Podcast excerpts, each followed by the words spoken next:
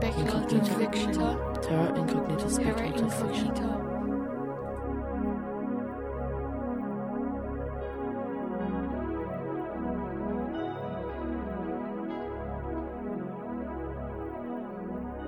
Welcome to this month's Terra Incognita Speculative Fiction podcast. I'm your host, Keith Stevenson, and every month TISF brings you the best Australian speculative fiction read by the authors who created it. Please visit tisf.com.au for links to author and publisher websites and author information. This month's story comes from Rob Hood, often referred to with a little tongue in cheek, but also a deal of sincerity, as the godfather of Australian horror.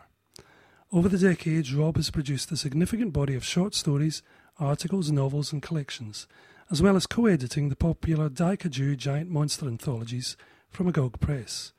His story, The Slimelight and How to Step Into It, is an example of his more light hearted side, with a whole new twist on alien possession.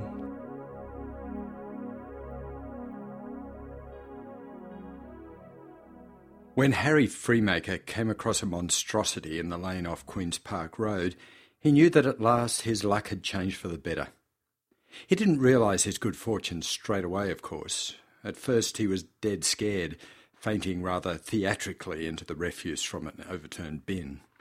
He'd been picking a tentative course along Raleigh Lane after a night of boozing in the Queen's Bar, his belly and head shifting lazily under the liquid weight of a dozen or so beers. The laneway was dark, but Harry had never been scared of ghosts and murderers, except maybe when he was eight or so, and the shadows behind garbage bins and posts had been bigger than he was.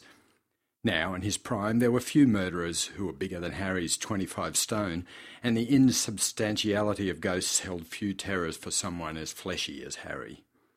But if thoughts of spectres and killers didn't make him nervous, the idea of amorphous creatures from outer space did. Once, when Harry was younger, a school buddy had dropped a container full of custard over his head, right smack in the middle of the Blob movie.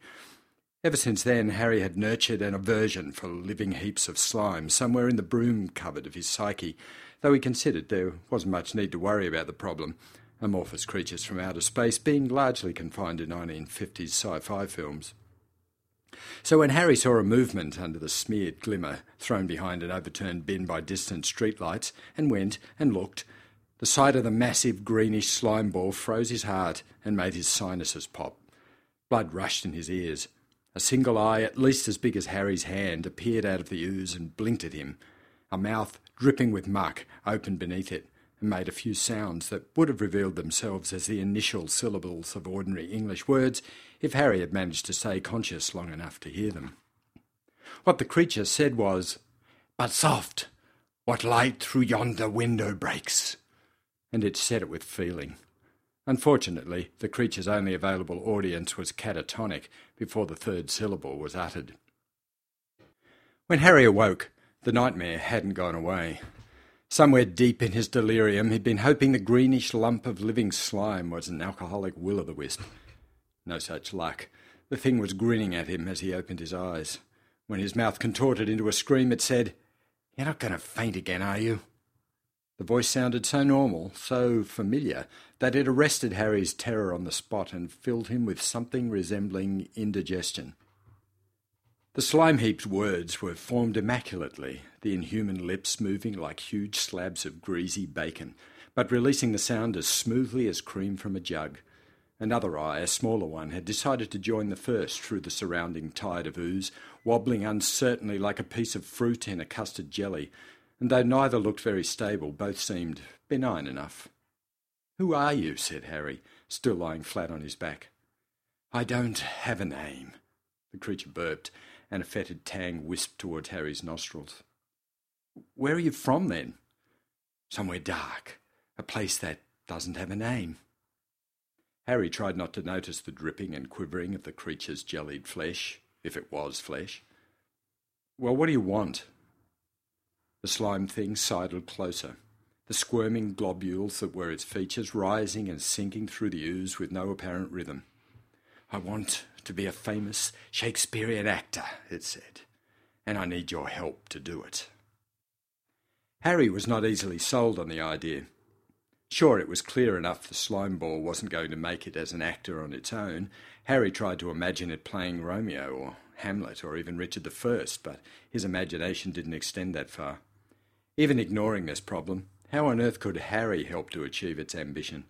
Despite the fact Harry was a member of the South Kura Kura Amateur Dramatic Society, he never got any roles and was never given any responsibilities because he was too fat and ugly and interested in eating and was a lousy actor to boot. And if Harry couldn't make it because of his appearance, what chance did the slime thing have? Compared to the ugly creature, Harry looked like Robert Redford. Besides, explained Harry, sitting with his back wedged against a warehouse wall, I only joined SCAD so I could perv on Wendy Smidmore in the change rooms. Oh, no, you didn't. The thing extended a tentacle of translucent slime and tapped Harry on the nose. You can't fool me, you know. You want to be an actor. You want fame. You want fortune. You hate being held in contempt by all the little people that surround you, though naturally you've given up admitting it to yourself long ago, because it's easier to give in to appetite and obesity than it is to struggle for acceptance, knowing it might be turned against you at any time, knowing that perhaps in the long run the contempt is justified anyway. So you fulfill your own self loathing, your self contempt, you wallow and give yourself sordid excuses for pottering around the edges of a life you'd love to make your own. Harry nodded. It was true, brilliantly true, and he didn't mind admitting to the truth when he was dealing with something that was probably a figment of his imagination anyway. He did want to be a famous actor, someone people not only respected but who entertained them, uplifted them, changed their lives, someone who gave them meaning by expressing the true nobility of the human soul, someone in immortality's limelight, but why, in the ordinary course of events, would you admit to feelings like those? Was too ridiculous to contemplate. People would laugh. So, he said, what if I do? So, said the creature, you help me, and I'll help you. I'm a great actor, the best, a genius to rank with Laurence Olivier, Ralph Richardson, Richard Burton, but you're a bloody slime ball, uh, if you'll pardon me for saying so. How can you play Hamlet? That's exactly the point. I can, with your help. Harry knocked aside the slime ball's jellyish tentacle, was repulsed by the slimy feel of it, and drew himself back against the wall. How the hell can I help? I'm not a theatrical agent. No, but you've got a body, and I need one. It globbed into motion, squishing backwards and forwards in front of Harry. For God's sake, use your imagination, Harry. You've seen all those B grade monster pictures. What does the invader from outer space do? It possesses a human being, of course. What else? You're going to possess me? It pushed Harry's chest, forcing him back into a sitting position. Relax. I can only take over your body if you let me. And you'll still own it anyway. We'll just be sharing it. And how does all this help me? Ah, therein lies the rub. Once I'm in you, you'll have my acting ability. I'll make you into a star before the year's out. You'll rocket to the top. Everyone will love you. You'll be adored. Adored? Harry considered the possibility. He'd never been adored, not that he was aware of, anyway. His mother had tolerated him, even hugged him occasionally, but such spontaneous acts of affection had usually come only after the gin bottle had been emptied and the soapies were over. She'd never been particularly willing to touch him when he was a kid. Then his father had left home to live with a girl he'd met in the laundrette, and for a while Harry had been a poor substitute. But once Harry developed pimples, she'd started locking herself in a bedroom with the TV on whenever he came home. How do you take me over then? Harry said. The slime thing smiled. At least it looked like a smile, a wet, viscous slash in its heaving bulk. Ah, that's the easy part, Harry, my dear. You just eat me. Eat you? Sure. I taste a bit raspberry-ish, I'm told. How he managed the task, Harry couldn't say. Yet, oddly enough, once he got started, it was quite easy. The first few bites were the worst, the exquisite anticipation, revulsion lurking in each swallow, his awareness of the creature's eyes watching him as he lifted the mound of scooped up muck to his mouth, then the texture of slime on his tongue. But as the living muck squished between his teeth, he discovered the taste was quite pleasant, very pleasant in fact, and if he asked the creature to sink its eyes out of sight, he forgot he was eating something sentient and could pretend he was picking out on a huge serving of raspberry jelly. Toward the end, he drifted into a Dionysian stupor and must have fallen asleep as the last morsel slid down his gullet. He remembered thinking that the creature was quite uniform in taste and consistency. He found no sign of eyes or mouth or bones, nor nasty gristly bits, only jelly, lots of jelly. And that was just as well, he reckoned, because otherwise he might have involuntarily sicked up the masticated creature all over the alleyway. Harry woke as the light of dawn granulated the air, pushing shadows into dim corners and turning the smog yellow. As his eyes opened, he remembered everything and looked around for evidence of the feast. There was nothing. He felt slightly bloated, that was all, probably the result of too much beer. Struth, he muttered, pushing his bulk into a sitting position. What a revolting nightmare. He swayed onto his feet, brushing garbage from his clothes. I must have tripped on this stuff, he thought, tripped and then fallen asleep. What a nightmare. He considered the adoration the dream blob had offered him and drew himself up as though to deliver a speech. Instead of dramatic epigrams, a, a cough hacked from his lungs, setting his belly wobbling. It nearly locked him down. Ridiculous, he groaned, and heaved himself into motion. When he got to his flat, he went straight to bed. He felt too wretched to eat, and the thought of doing anything physical drained the remaining strength from him instantly and completely. His sleep was dreamless. When next he opened his eyes, he felt a lot better. The extra weight had gone from his belly, his head was clear, depression had withdrawn like a retreating tide, leaving only a few minor stains in the sand to mark its passing. He had a shower, got dressed, and decided in favour of breakfast. There was nothing he wanted to eat in the fridge. The bacon looked disgustingly fatty. The piece of leftover pavlova reminded him of something he'd seen in the rubbish he'd slept on top of yesterday, and the eggs were off. He slammed the fridge door. That was when he caught sight of the notice pinned there by a magnet shaped like a hamburger. South Kura Amateur Dramatic Society auditions. March 14 and 15 at 7:30 p.m. SCADS announces auditions for actors and actresses to take part in a production of Shakespeare's Macbeth, scheduled for June and July. All parts open. Ring Barbara on 254 6970 for details of audition pieces, or come to the Town Hall Theatre on either day, and you might end up a star. Give yourself a go. Give yourself a go, Harry thought. Today was March 15. He pondered the coincidence of his having had that particular nightmare last night and wondered whether it was an omen. Should he try out for this production? It'd be the first time he'd ever auditioned.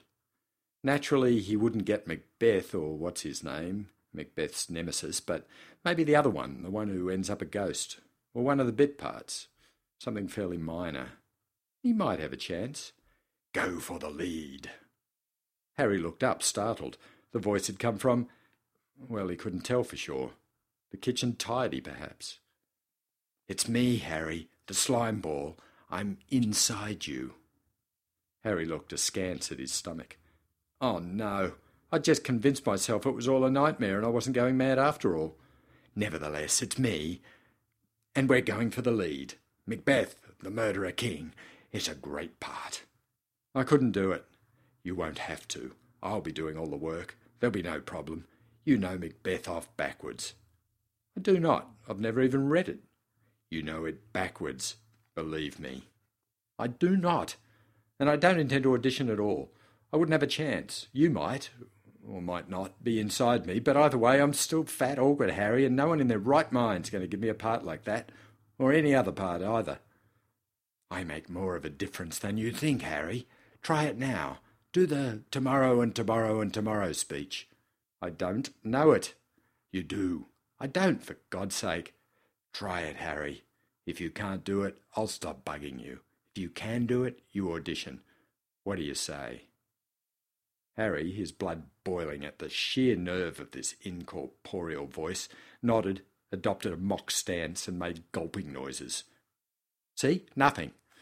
Just start, Harry. It goes tomorrow and tomorrow and tomorrow creeps. Harry felt an instantaneous rush of verbiage leap up his throat, as though propelled from somewhere deep in his gut. Tomorrow and tomorrow and tomorrow creeps in this petty pace from day to day to the last syllable of recorded time, and all our yesterdays have lighted fools the way to dusty death. The words flowed easily, not simply remembered, but uttered with passion and despair, Macbeth's despair. Out! Out, brief candle! Life's but a walking shadow, a poor player that struts and frets his hour upon the stage and then is heard no more. It is a tale told by an idiot, full of sound and fury, signifying nothing. Harry was nonplussed. I do know it. You know the whole play, said the voice, and chuckled. Somebody snickered when Harry came up to the table where Barbara Sharkey was taking down the names of those wishing to audition. You want to audition? she said. What for? For a part in Macbeth. What else? replied Harry, glancing nervously around the foyer. Steve Rackmeyer was there, lounging against the tea serving bar. Handsome, slim, and cool, a certainty for the lead, if ever there was one. He always got the male lead in Scad's productions. People liked him. Wendy Smidmore was there too, hovering around Steve. She would be Lady Macbeth, no doubt, although Barbara herself would possibly want that role. Barb's was larger than Wendy, who was shapely and youthful. Barb's wasn't a very good actress, but she held the reins of political power within the theatre group and generally got what she wanted. They're open auditions, aren't they? Harry whispered. Sure, Harry, sure. But what role were you thinking of auditioning for? Barbara looked at him from under her thick eyebrows disapprovingly, as though she thought this inclination to challenge his part in the status quo quite vandalistic. One of the soldiers? Um, I was thinking of Macbeth himself. Macbeth? I can try for it, can't I? he said. She looked at him, as if deciding whether or not he were joking. In fact, everyone within earshot was looking at him. He felt a suffocating urge to run away. Stick with it, said the slime thing's voice. Don't be put off by these jerks. Okay, okay. Pardon? said Barbara. What do you want me to do? Barbara gestured uncertainly toward a table covered in photocopied extracts. We're using audition pieces. You can just read them. No need for that, he muttered, and stalked through the door into the theatre. They sent Harry up onto the stage third, and which was last. Only three people were trying out for Macbeth. Steve Rackmeyer was first. Watching him, Harry felt the irresistible futility of his slime appointed task. Rackmeyer wasn't brilliant or anything, he wasn't even particularly good, but he had style and grace and a track record that went back through successful productions for several years. Barbara rather fancied him. All during his performance, she watched him with a slackness at the edge of her mouth that made her seem to be dribbling. He'll get a vote for sure, Harry said. As it turned out, Barb's was going to direct the show, so her vote meant a lot. She's not the only one on the selection panel, commented the slime voice. And besides, she hasn't seen you yet. She might want to get into Rackmeyer's pants, but she'll want you as Macbeth even more. Colin Petrie, the local poultry supplier, went next. He was quite good, but reminded everyone of a chook worrying about the sky falling on its head. Then suddenly it was Harry's turn. You're on, Freemaker, Barb's growled at him. If you still want to go through with this.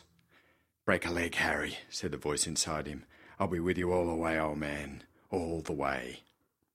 Harry closed his eyes and stood. He swallowed. Someone snickered. A few people choked back their comments. Harry involuntarily glanced up at Wendy Smidmore on the stage. She was reading in the Lady Macbeth parts and noticed a look of sheer disgust on her face. Then he'd made it up the narrow stairs at the side and was standing gazing down at the dimmed auditorium, trying to give features to the dark blotches that were the selection panel and the other auditionees. The space was vast and fearsome. What uh, bit do you want? he managed to say, though his mouth was dry and constricted. Have you got the audition sheet up there, Harry? No, I don't need it. Just tell me what scene you want. The whole theatre had gone quiet waiting for him to entertain them, not in the way he would have liked, but unintentionally, by making a fool of himself. Uh, right then, the scene where Macbeth's come from murdering the king.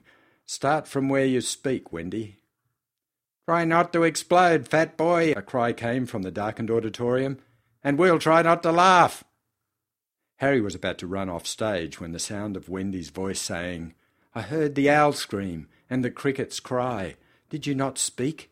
grabbed his thoughts in a fist of steel, pushing emotion into his heart, his eyes, his voice.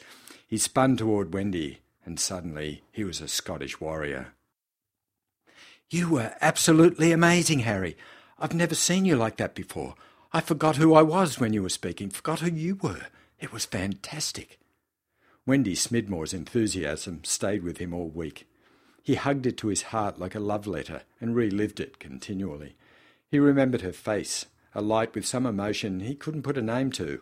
Perhaps it was adoration. He wasn't in a position to tell.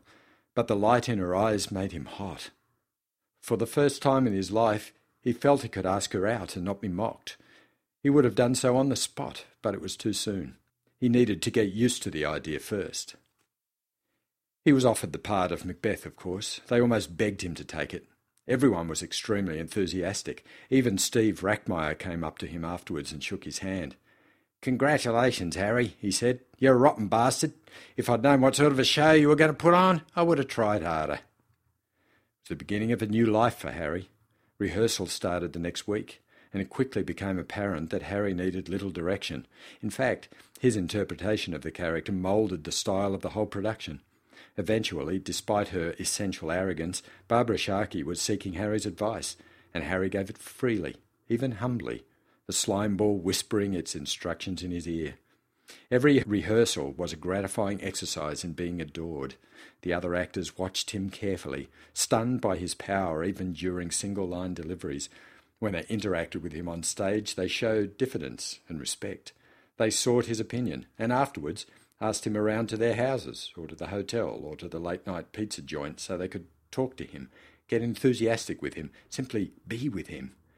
He was invited to SCAD's parties, asked to come to private dinners, made the centre of the in crowd. Harry stopped eating and drinking so much, though he didn't lose any weight, and went out in the sunlight more often, and was introduced to several prominent politicians. He was recognised. The usual rehearsal schedule of three months proved to be far too long. The Scottish tragedy was ready to go public in a month. In fact, cast and crew were itching to start. Under strong pressure from everyone, including Barbara Sharkey, SCAD's management committee pushed publicity coverage forward and announced a May 1st opening night. The group was restless with suppressed excitement. Dress rehearsals ran smoothly. At their first public performance, Harry was even better than usual. No one had thought it possible. His thespian skills extracted good performances, even from those members of the cast who couldn't perform to save their lives. To Harry, Wendy Smidmore was dazzling, her prettiness and innocence acting in delicious counterpoint to the ruthless pragmatism of her character's ambition. During the murder scene, Harry nearly lost his composure, getting distracted by a smile Wendy threw his way. Cut it out, Harry, the jelly voice shrieked. Once Wendy pressed up against him, speaking her lines in a husky whisper. His hand moved down the contours of her body, and for a moment she wasn't Lady Macbeth, and he wasn't the usurping warrior. An electric current shot through the minimal distance between them. After the show, Harry, she hissed in his ear. Then they raged back into their Elizabethan personae. The large crowd gave Harry a standing ovation. He stood before them with tears in his eyes. We did it, Slime, he choked leaving those nearest him to puzzle at his emotion. But the slime voice was silent. At the opening night party, Harry was idolised, his entrance generating spontaneous applause. Everyone wanted to be recognised by him, spoken to, and he spent an hour just reliving the magnificence of his performance. Wendy came in wearing a slinky green dress, off the shoulder and open most of the way down her back. Her auburn hair was frizzed out, and her eyes caught at every spark of light in the room, capturing it and throwing it out again enhanced. Harry really did fall in love with her then. He wanted to go to her, but the crowd held him back. Barbara Sharkey came up to him and kissed him demonstratively on the cheek. Congratulations, Harry, she said. I've got some good news for you. Bad news for us, I think. What do you mean? Quentin Phipps was in the audience tonight. theatre critic for the Kura Kura Globe. He loved your performance, Harry. Wanted me to tell you that. He had to get back to the office so his review would be in tomorrow's issue, but he knows a lot of prominent people in the theatre world, Harry. Reckons he could get you an interview with one of the professional companies, if that's what you want. How's that grab you? Instant fame, eh? The news brought on another round of adulation from the crowd. Later in the evening, his fans momentarily satisfied and drifting now into a late night alcoholic stupor, Harry found Wendy sitting alone on a garden chair in the backyard, the breeze shifting her hair like reddish mist around her shoulders. Music pounded dully behind him. He watched her for a while without speaking, entranced by her melancholy and the sensuous curve of her neck. Then he moved toward her, reaching out to touch her gently. I'm sick of this, Harry, said the slime suddenly, smashing Harry's silence, though not the girl's. Sick of the bloody fawning, the sycophancy, all the boring, contemptible mooning for that bloody tart you insist on indulging in. I want to go home. Shut up, will you? yelled Harry before he could stop himself. Wendy glanced around, startled. Harry? Harry flushed. Oh, I didn't mean you, Wendy. Honest, it was uh, someone else. She nodded doubtfully. She's stupid, Harry, and a crummy actress. Forget her. Let's go home. No! Pardon? said Wendy, slightly alarmed now. Nothing, replied Harry. Wendy, I want to talk to you, to thank you for your efforts. I couldn't have done it without you. What? You must be joking. You could have done it better without her. It's me you should thank. She grinned wistfully. That's nice, Harry, but it's not true. We're provincial and limited. You made it the great show it was. She reached out and touched him. Even through his sweater sleeve, Harry could feel the flow of excitement rushing from her fingers. Give me a break, Harry. Look at her. She's ugly. She's clumsy. There's not an ounce of fat on her. And what's life without a bit of blubber? She's wonderful. Wendy drew back her hand. Who is Harry? You are. Harry had broken into a sweat. He could feel the runnel of moisture trickling down the sensitive flesh on his side. His stomach quivered. I've grown very close to you, Wendy. Very close. I, I, I care for you very much. Oh, puke, I can't stand this. What's the matter with you, Harry? I offer you theatrical greatness and you fart around seducing this nobody, this small town slut. I warn you. Warn me?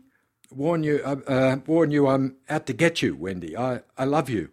The words came quickly, given audacity by Harry's sense that it could all go wrong any minute. The bloody slime thing was confusing him. Oh, Harry, I thought you'd never notice me. Wendy pressed herself against him. He felt her breasts against his chest, her thighs drawing him in. Now I warn you, Harry, the slime voice said, cold and menacing. I haven't enjoyed any of this. I want to be a great actor, and I thought you could empathise with me enough to overcome the seductions of this backwater sewer tank. I thought you wanted to be a great actor more than anything else. I thought the desire for it burned in your soul. Harry's mouth trembled over Wendy's. His tongue searched for hers. Bloody scads! What Philistines! That production has got to be the greatest travesty I've ever seen. Awful! I hated every minute of it. And you, you're holding me back, Harry. All you want to do is fornicate with this thing that couldn't even play Lady Macbeth if her life depended on it.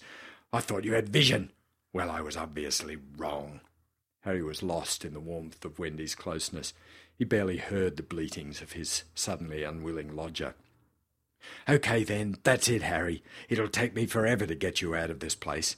And there's no fame to be had in bloody South Kura Kura. I'm off. Harry suddenly felt sick.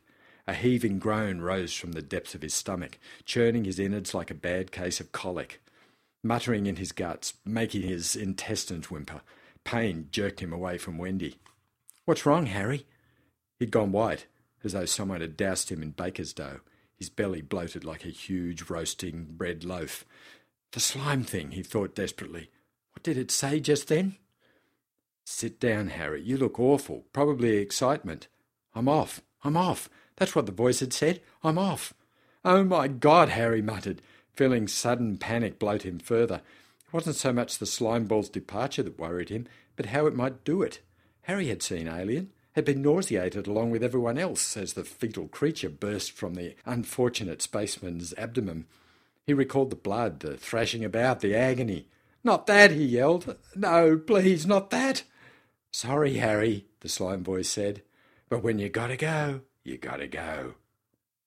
I might have known amorphous slime creatures from outer space couldn't be trusted, Harry shrieked, and threw up on the back lawn.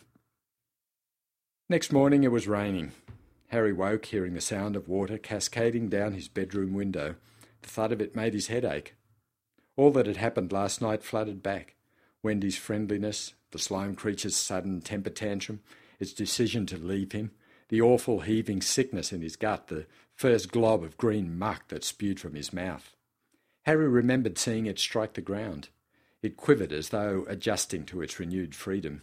He remembered the tiny eye that surfaced from the muck to wink at him. He remembered Wendy screaming something. Then Harry had run. He'd run as more slime jelly was ejected from his throat. The miniature creatures had oozed along after him, joining up, getting bigger. He'd finally taken shelter in a reserve that backed onto the house where the SCAD celebration party was still in progress. In the distance, Wendy was yelling. Harry, wrenched by involuntary convulsions, sicked up a huge mass of green goo, so much that the twitching seemed to go on forever. The contortions were making his whole body ache. Then it was over. The slime thing, whole again, loomed over the wasted Harry, who was weeping and drawn in upon himself on the ground, like a child who'd been punched repeatedly in the stomach by a school bully. Sorry, Harry, but you're a bit of a disappointment to me, you know, the slime said. Harry just nodded. Actually, the whole business of acting was a bit of a disappointment. I'm beginning to wonder if it's worthwhile. Not much fun being stuck in someone's innards during a long rehearsal period, not to mention the inevitable extended run. What'll I do about the remaining performances of Macbeth? Harry gasped out, the difficulties he must now face clarifying out of the misty frenzy of his shock.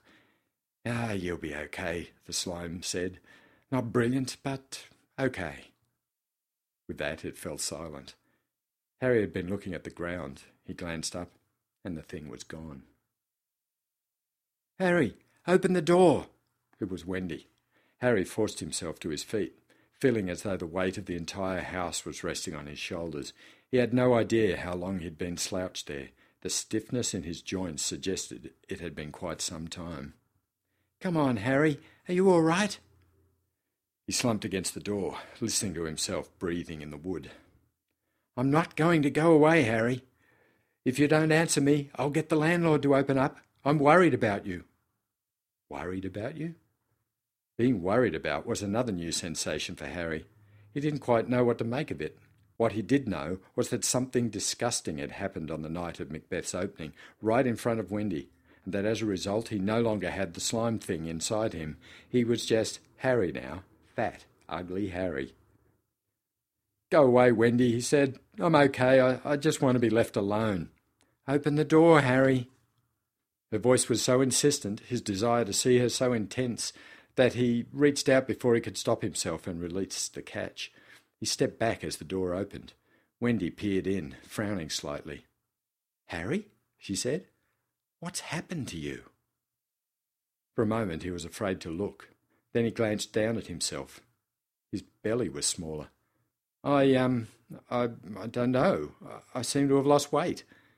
Yeah, I think you have. She gripped his arm. Are you really okay? You looked awful when you ran off last night, uh, positively green. I I threw up. I know. Too much grog, eh? Well, you've had time to get over it. I just thought I'd call by to check on you. You want to come with me to the theatre? Harry felt his heart thud hollowly once and deflate like a leaky balloon. Theatre? Sure, we've got a performance in an hour. Have you forgotten? Ashamed, he turned away, moving for protection toward the kitchen. I can't, Wendy. I can't get up on that stage again. What? Why not, Harry? What could he say? The heap of muck that was doing the acting has packed up its genuine talent and gone home. No, she'd think him mad as well as an idiot. I'll I'll just make a fool of myself. I can't act that well ever again. Wendy's hand rested on his shoulder. I understand, Harry, but it'll be okay. You'll be terrific. No one expects you to get better each show. No, you don't understand. His head slumped. He wanted to explain, but the only words he had were someone else's. Had I but died an hour before this chance I had lived a blessed time. For from this instant there's nothing serious in mortality. All is but toys. Renown and grace is dead. The wine of life is drawn. He stopped, realizing what he was saying. Good God, he muttered. I still know it. Of course you do. Did you think getting pissed would blot it all out? No, but but uh, but I never really knew it. Well, it sure sounded like it did to me. She hugged him. Come on, we'll be late. Maybe I can do it, he thought. He turned to Wendy, smiling wanly. What could happen? At worst, he'd fail. It didn't matter any more. Okay, I'll give it a go, he said. A review from the Kura Kura Globe. Theatrical highlights. Quentin Phipps. The Scads production of Macbeth, which is causing a sensation throughout town, has, for this critic at least, improved with every performance. Harry Freemaker's opening night portrayal of the murderer king was certainly a tour de force. But it seems to me that since then, Freemaker has really settled into the role and is now bringing to it a mature and stunning elegance. His second night Macbeth was not simply a villain caught on the cleft stick of his own ambition, but a man desperately struggling with the spectre of powerlessness. Freemaker's Macbeth has, for this critic, become more human.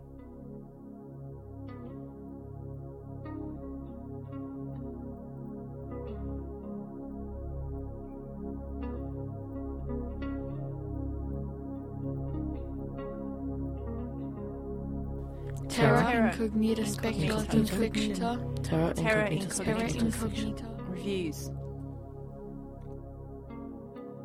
This month's review book is Tender Morsels by Margo Lanagan. Broadly speaking, there are two types of fantasy. The first is content to play around with those standard fantasy characters and situations and deliver more of the same. The second breaks out of those confines and serves to, as Tolkien himself put it, clean our windows so that the things seen clearly may be freed from the drab blur of triteness or familiarity. Tender Morsels, a new novel from Margo Lanagan, coming on a string of award winning collections, is firmly in the second category. Liga lives with her father in an abusive relationship on the outskirts of a medievalish town somewhere in the European countryside. The victim of incest, her father frequently consults a local witch for a means to bring on a miscarriage for her. Liga suffers greatly, not really understanding what's happening to her body, but when her father is killed on his way home one night, she's left alone in their hovel to give birth. Shortly after, she's group raped by the local boys, and deeply distressed, she takes her baby to a precipice, intent that they should both die. Instead, an outside agency takes pity on her and creates Liga's own private heaven, where she and her baby, babies, when the product of the rape is eventually born, live a kind of halcyon life. While all this may sound dreadfully depressing, Margo maintains tight control of the action, providing lead up and aftermath, but avoiding what would otherwise be graphically horrible events. It's also fair to say that Tender Morsels has a fairy tale sensibility, and the depredations suffered by Liga are in their own way modern equivalents of the child abandonments, enchantments, and murders of more traditional fairy tales. And despite its gruesome beginning, there's a great deal of lightness and joy in the novel as Liga and her two growing children learn about the world they're in and ultimately begin to interact with the real world beyond the boundaries of their existence. As well as the obvious originality of this story, another draw card is the language used. Margo is a gifted writer with a beautiful control of language that is at once evocative and poetic. There are also some deep lessons to be learned as we follow the character's development through the narrative. Truths about hopes and desires, the price we pay in running away from our pain, and the bittersweet rewards of dealing with reality. Four stars. Tender Morsels is published in Australia by Allen and Unwin. You've been listening to Terra Incognita Australian Speculative Fiction Podcast. Visit tisf.com.au for links to featured authors' websites and to their publications and for other information. The rights holder grants a license to you to download these audio files for your private, personal, domestic, non commercial use only. You may not use these audio files for any other purpose. Copyright to the stories remains with the author. The book review in this podcast is copyright Keith Stevenson 2008. Tune in next month for another podcast of the best Australian speculative fiction read by the authors who created it.